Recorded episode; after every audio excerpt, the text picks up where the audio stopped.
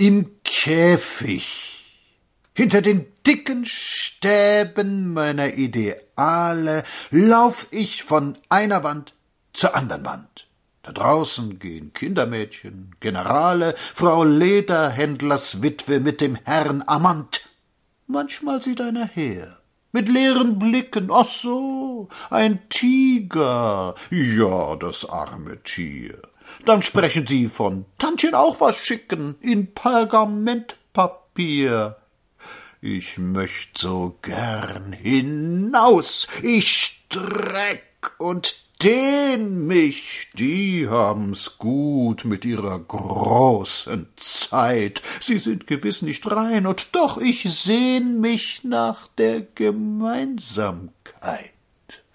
Der Tiger gähnt, er käm so gern geloffen, doch seines Käfigs Stäbe halten dicht, und ließ der Wärter selbst die Türe offen. Man geht ja nicht.